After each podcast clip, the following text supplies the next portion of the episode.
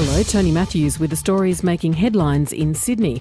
A Sydney man has been found not guilty of murdering his five year old son due to mental illness. Jamie McKinnell reports. The 38 year old man has been in custody since the boy's death in Carlingford in June last year. He can't be named for legal reasons.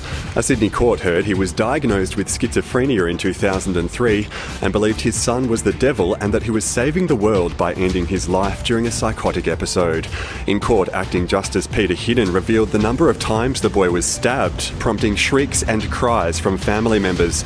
The man's sister repeatedly reassured him it's not your fault from the public gallery. The man will remain in custody indefinitely for treatment. NRL player Jack de Belin will stand trial in August on five charges related to the rape of a woman in Wollongong in December last year. Kelly Fuller reports. Mr de Belin walked confidently into the court, surrounded by the media.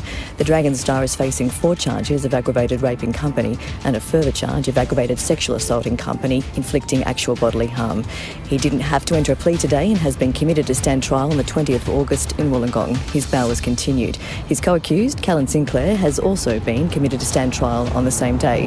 De Belin won't play again this year after being stood down by the NRL's no-fault stand-down policy, which he's challenging in the federal court.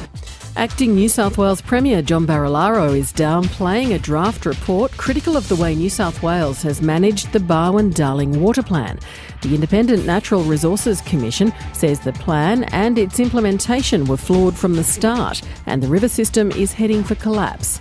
Mr. Barilaro says he's just finished a trip through Western New South Wales, and the main problem is the record drought. Uh, we've got the lowest rainfall, and, and we can't hide and say that that has nothing to do with the management of the river system. Have, have we probably had some poor management in the past uh, in relation to the, uh, from, from an irrigator's perspective? Possibly. For more details on those stories, go to ABC News Online.